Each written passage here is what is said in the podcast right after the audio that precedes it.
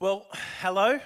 Uh, it's probably been a while since I've seen many of you, especially um, at home on stream. We've been away on a month long holiday in Noosa.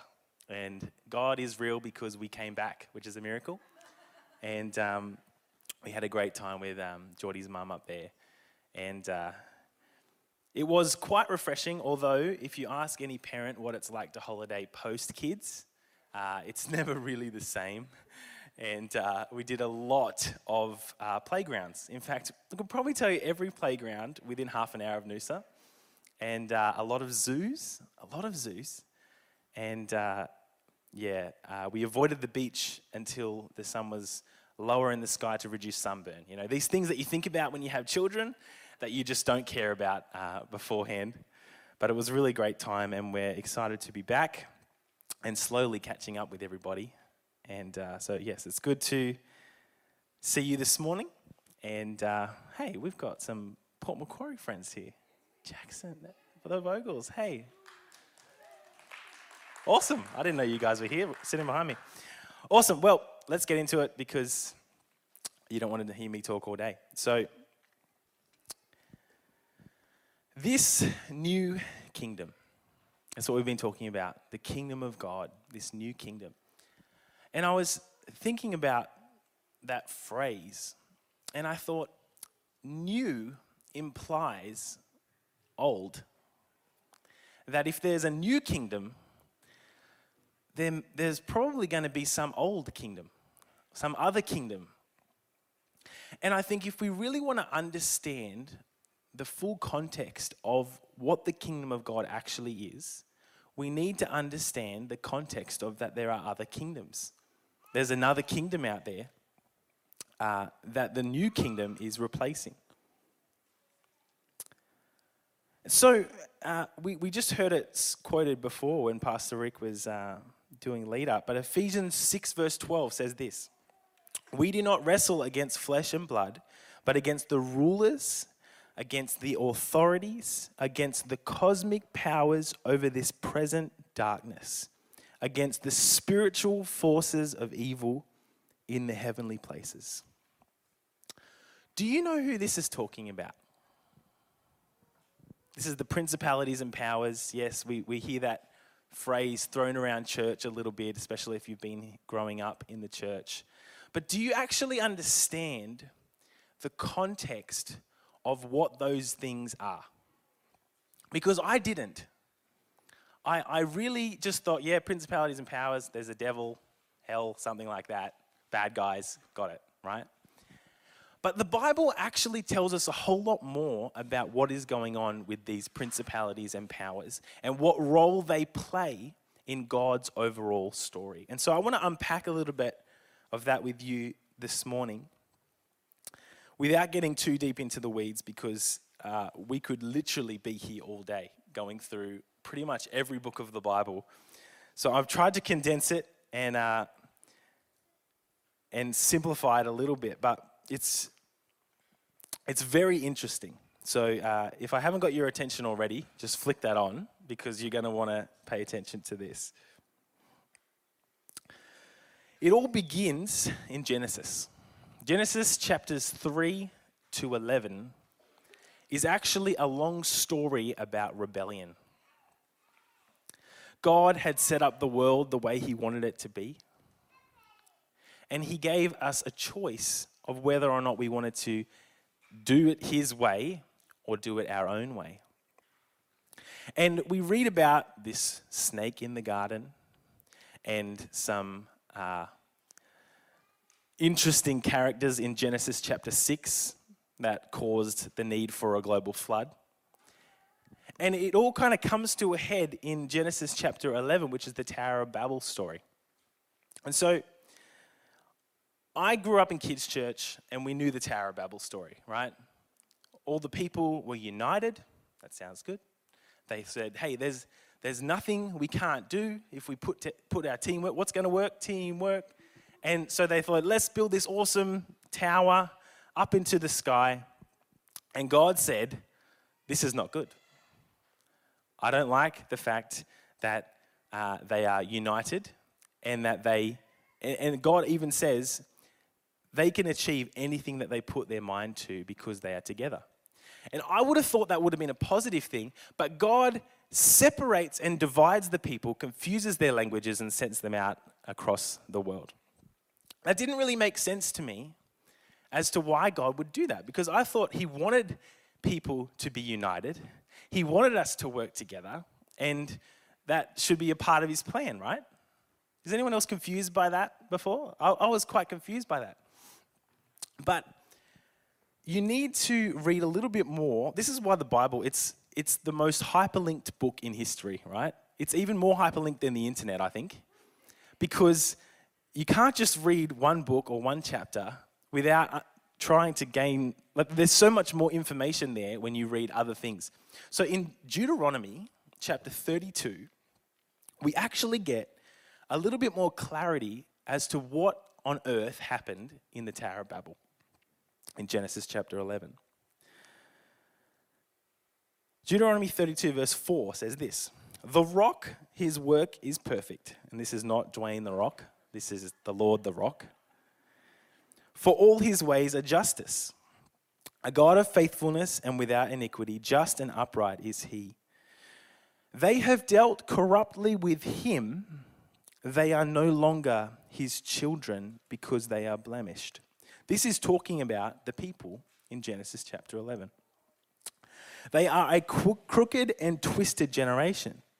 Do you thus repay the Lord, you foolish and senseless people? Is he not your father who created you, who made you and established you? Remember the days of old, consider the years of many generations. Ask your father, and he will show you, your elders, and they will tell you. When the Most High, important term, when the Most High gave to the nations their inheritance, when he divided mankind, he fixed the borders of the peoples according to the number of the sons of God. But the Lord's portion is his people, Jacob, his allotted heritage. What on earth is going on here? So this is, a, this is saying when he divided mankind in Genesis chapter 11, the Tower of Babel event, he divided them according to the number of the sons of God. Now, some older translations of the Bible, I'm talking about, you know, 30 years ago plus, they have translated this sons of Israel. The problem is that doesn't make any sense because Abraham wasn't even born when the Tower of Babel event occurred, right? So it, it, it couldn't have been the sons of Israel because he, you know, Abraham had to have Jacob and he had to become Israel. This is actually referring to characters in the Bible called sons of God. They're also referred to as uh, the heavenly host, the divine council, spirits, uh, princes. They've got all these different names, and they are effectively uh, God's leadership team in heaven. So there's this supernatural hierarchy, right? We've got the Most High, the one and only God, the all powerful being through which all things are made. And then he's got these helpers, right? We might think of them as angels. He's, he's divided up mankind because what had happened is that man had rebelled against God. It started in the garden and it continued all the way through, all the way until the Tower of Babel. And God said, Okay, I've got this plan for you but if you don't want to listen to it, then I will let you go your own way. If you don't want me to be your God, I won't be your God. And so God put these proxies in between the people and Him. And uh, each nation was then governed supernaturally by one of His uh, divine council. Pretty weird, right? Anyone going, oh, this is a little bit out there? But I'll show you how this uh, played out. So, uh, who likes the book of Psalms? Yes. Have you got a favorite psalm that you've memorized? Yeah, maybe Psalm 139, one of those really nice ones. I, I could probably have a guess that no one here would have their favorite psalm as Psalm chapter 82. Because if you're like me, you didn't have any idea that this psalm even existed. It's a very interesting psalm, though, and I'm going to read it to you. It says this God has taken his place in the divine council. In the midst of the little g gods, he holds judgment. How long will you judge unjustly and show partiality to the wicked? Now, the uh, Hebrew word God at the beginning of that sentence comes from the word Elohim, as you would know. But this little g gods, that word also comes from the word Elohim. So, this is very explicitly saying that the most high spiritual being it takes his place at the head of these other spiritual beings, this divine council that looks after the universe. However, God is judging them because they have shown partiality to the wicked. In other words, they have not led the people the way God instructed them. God said to give justice to the weak and the fatherless, maintain the right of the afflicted and the destitute, rescue the weak and the needy, deliver them from the hand of the wicked. But they haven't done any of that. They got selfish and they too rebelled. The rebellion in Genesis wasn't just about us, it was about the snake. It was about these guys who have also rebelled, which, which means that God gave them free will as well, just like us.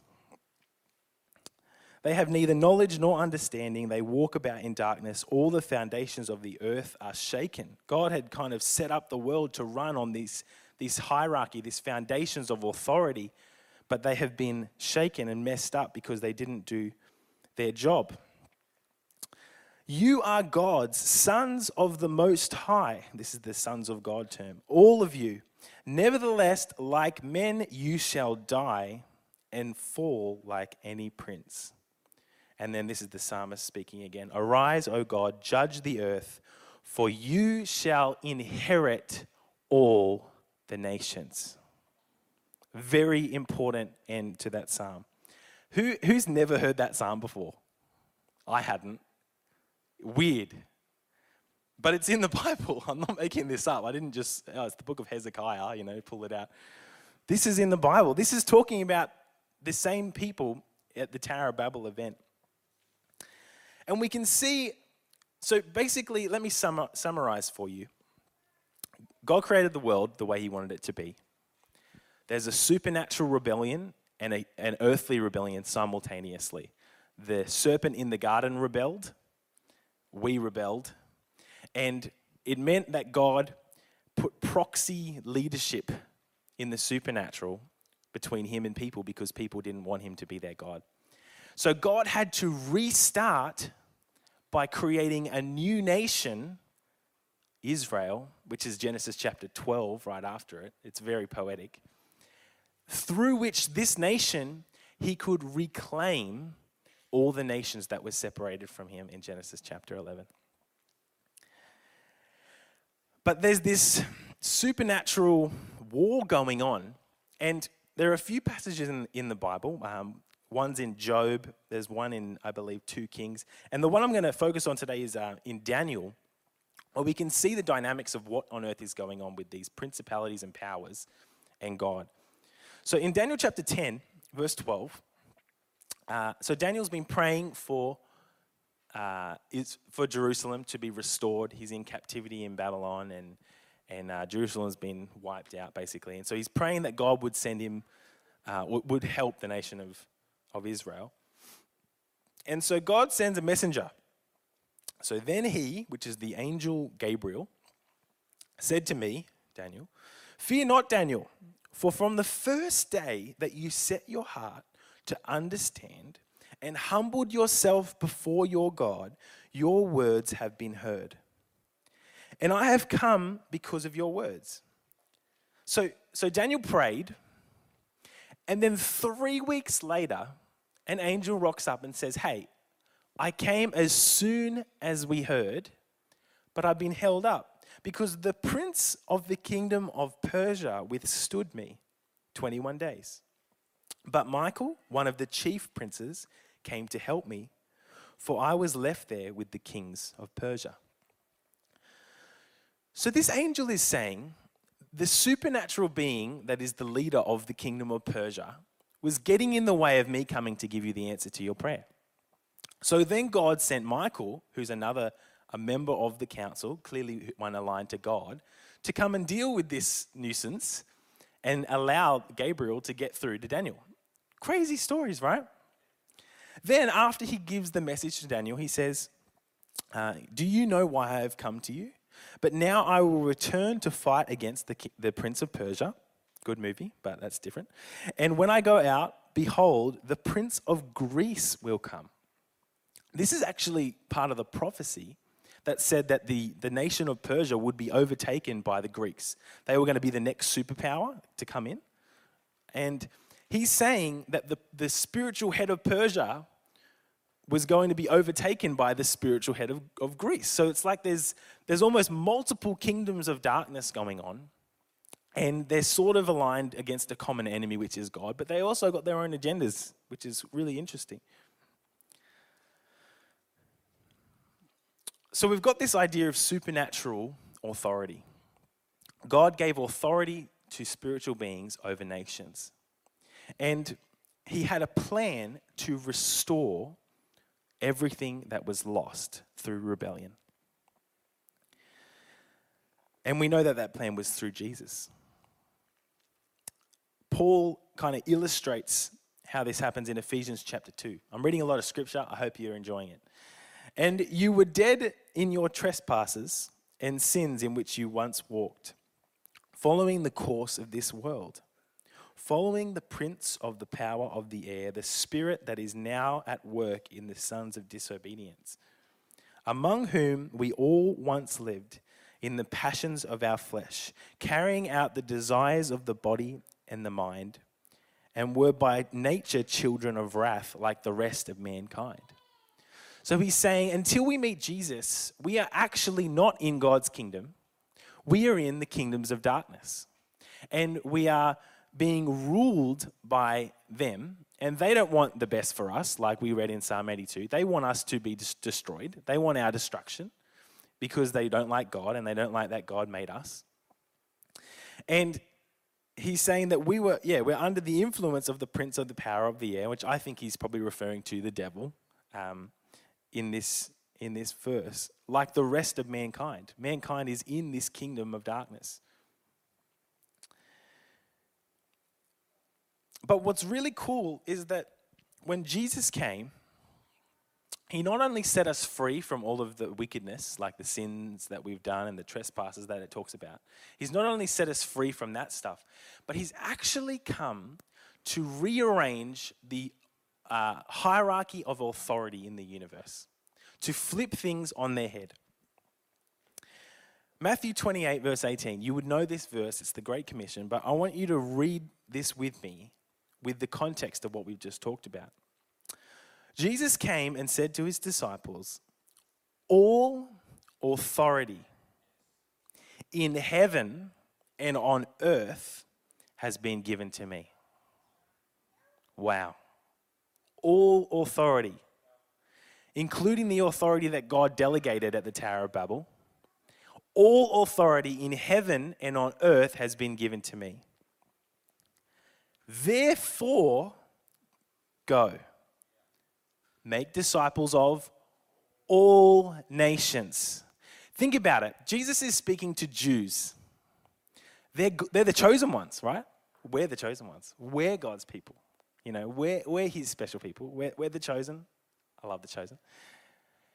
Then he's saying, no, no, go and make disciples of all nations. Not just you, not just the chosen people, not just Israel, all of them.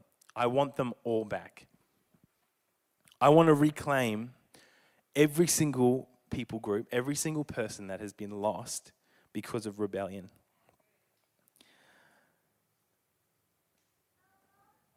It's uh, the fulfillment of the prophecy in Psalm 82 that, Lord, you will inherit all the nations. So I want to read you another uh, bit of scripture that you would know very familiar, but again, we've got this new context now, and it's Romans chapter 8. I think every Christian has probably read Romans chapter 8. It's a fantastic book. It's so, so rich and uh, life giving. But I think it's going to take it to a new level now that you understand what we've talked about this morning. Romans chapter 8, verse 14. For all who were led by the Spirit of God are sons of God. For you did not receive the spirit of slavery to fall back into fear, but you have received the spirit of adoption as sons, by whom we cry, Abba, Father. The Spirit Himself bears witness with our spirit that we are children of God. And if children, then heirs, heirs of God, and fellow heirs with Christ, provided we suffer with Him in order that we may also be glorified with Him notice, and this is also in, in the Greek, this is not just in the English, Paul has two terms to refer to us in this passage sons of God and children of God. Now, it's easy to read, oh, you know, we're sons of God. Oh, yes, you know, that's just the general, generalized masculine term meaning all mankind, you know. Oh, yes, we're all sons, in other words, children. But if, if that was what Paul meant, why then later would he have said specifically children of God? It's because that's not what the first sons of God means. What Paul is saying, because he has the context, and the readers of Romans, the original Romans, the church there, they have the context that the sons of God are the dudes we've talked about in the Old Testament. God's supernatural authority bearers his proxy rulers. They were the sons of God. And Paul says, You are now the sons of God. That God has judged the ones that were wicked. They did not rule the way that he wanted them to, so he's replacing them with you. Why do you think the devil hates you so much? It's because you are taking his job. You are replacing him and all of the other whatever else is up there. You are sons of God, holy ones, the divine council, ones who have been given supernatural authority in this world. And you are his children. So there are two ideas being melded together. He's not just daddy God, he's also the commander in chief. He's also your general, who is he's the king. He's given you authority to be uh, a leader in his army, and he's your dad at the same time. We are fellow heirs with Christ.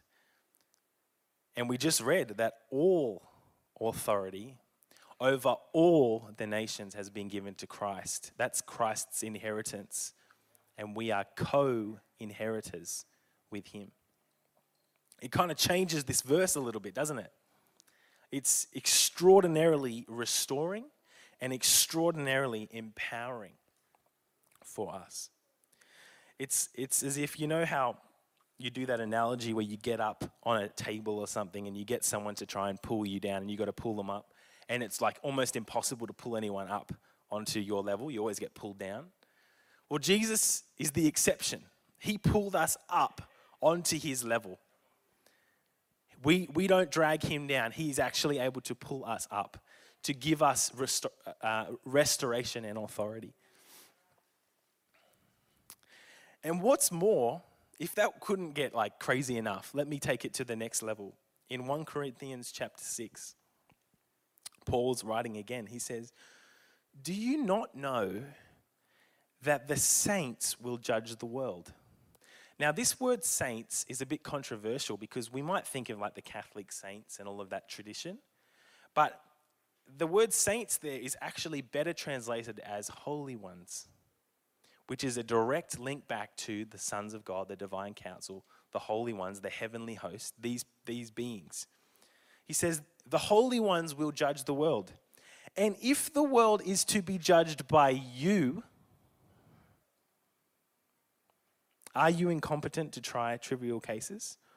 Do you not know that we are to judge the angels?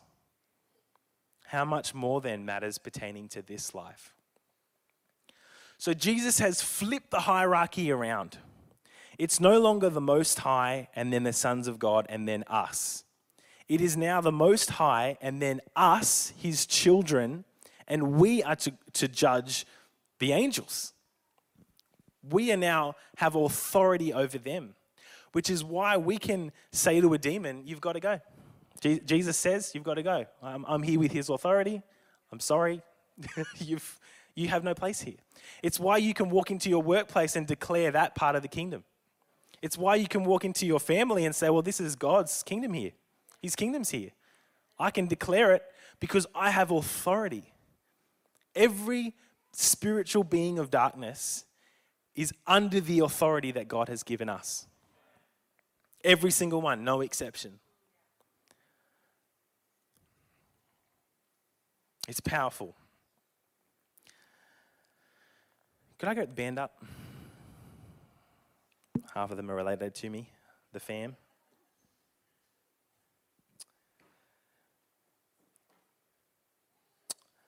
I think we've said this a few times this year that the, the kingdom of God is where Jesus rules. I want to extend that a little bit and say that the kingdom of God is where Jesus rules through you. That is the kingdom. It's where, it's where Jesus rules through you. He's chosen us to be rulers, to be conquerors, or more than conquerors, I think the Bible says. We have a significant part to play.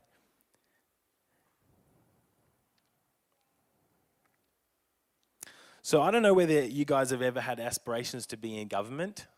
I know I certainly haven't. I kind of shied away from getting too involved with politics. But actually, we are called to get involved in governing, in ruling. Just, it's in a different dimension, it's in the spiritual. You're, you're meant to be a ruler, you're meant to have authority and be a leader. That is what it means to be a follower of Jesus. Which means when you see a need, you have a responsibility to ask God if He wants you to meet that need. When you see brokenness, you have a responsibility to ask God whether He wants you to restore that brokenness. When you see darkness, you have a responsibility to ask God whether He wants you to bring light. It doesn't mean that you go and trying to fix everything all the time. I'm not saying you need to meet every single need you see, but you definitely have a responsibility to take that to God and ask Him because he's, he's the general, right? He's seeing the whole war, he's seeing the whole uh, stretches of the kingdom. And he, he will position us where he wants us to be. And he will weave us all together into this cohesive plan of the expansion of the kingdom of God. We just need to follow him. We just need to listen to him. We have a responsibility. But there's a key to all of this. I, uh, I didn't pre prepare this scripture because God dropped it on me in worship before, but it's, it perfectly sums up this whole message. In Acts chapter 19, it's the story of the sons of Sceva. I'll read it to you. It says, And God was doing extraordinary miracles by the hands of Paul, so that even handkerchiefs or aprons that had touched his skin were carried away to the sick, and their diseases left them, and the evil spirits came out of them. Then some of the itinerant Jewish exorcists undertook to invoke the name of the Lord Jesus over those who had evil spirits, saying, I adjure you by the Jesus whom Paul proclaims. Seven sons of a Jewish high priest named Sceva were doing this. But the evil spirit answered them, Jesus I know, and Paul I recognize, but who are you? And the man in whom the evil spirit leaped on them, mastered them all, and overpowered them. 1v7 so that they fled out of the house naked and wounded. Jesus, I know. Paul, I've heard about him. But who are you? The authority comes from knowing him. You have to know him. It's not just about believing that the name of Jesus is powerful. They did. Oh, well, this name of Jesus seems to work. It has power over these spirits, so we'll just try and use it. They believed it, but they did not know Jesus. And therefore, they were not a son of God.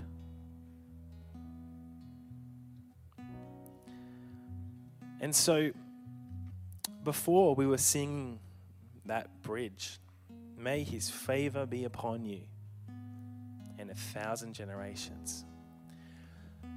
You have authority to say that and it be so. But I wonder do you feel like you do have that authority? Are you able to confidently declare that? Over your kids, can you confidently declare the plans of the Lord for their life? Can you declare blessing over them with confidence, knowing that it will be so? I can. I know. I know that my children will be blessed. I know that they will be uh, intelligent and successful and creative and courageous because I'm declaring it. I have authority to speak into their life, to shape them the way that God wants to shape them. And so I have zero doubt that they will become that. You have that same authority with your kids. You do. But maybe you don't feel like you do. Maybe part of you is unsure or doubtful. Same thing applies to your workplace. You have the authority to walk in there and say, This is the kingdom of God now, because Jesus rules here. He does. The devil can't work here anymore because I'm here. Sorry. Some of you, yeah, I, I absolutely believe that. But some of us, we're like, can I do that? Really? I don't know. The answer is knowing Him. Knowing Him. That's it. You've just got to know Him. And then you have all the authority in the universe to see God's kingdom come. I uh, caught up with my good friend Luke this week, and uh, he shared a bit of his story of the last few years with me, and it was super encouraging. But uh, something he said to me was that he got to a place where he was like, he prayed this prayer. He's like, God, I don't even know how to know you. Help me. Teach me how to know you. It's like I, I didn't even know where to start. I just, I, what do I do? I don't know. God, I just humble myself. Just teach me how to know you. And God did an incredible work, like in, in, amazing work in his life, and he's still doing it. It's just, it's that simple, guys. If you don't know the formula, it doesn't matter. Just say to God, I just want to know you. I don't even know how. Just teach me. I'm, I'm open. Whatever. Hit me with whatever you got. Interrupt my day with whatever you need. I, I, I just, I'm just, I'm just a vessel. I'm nothing. I just want to know you. That's all it takes. So I wonder if you, if you wouldn't mind standing with me this morning or finding a place at home where you're comfortable.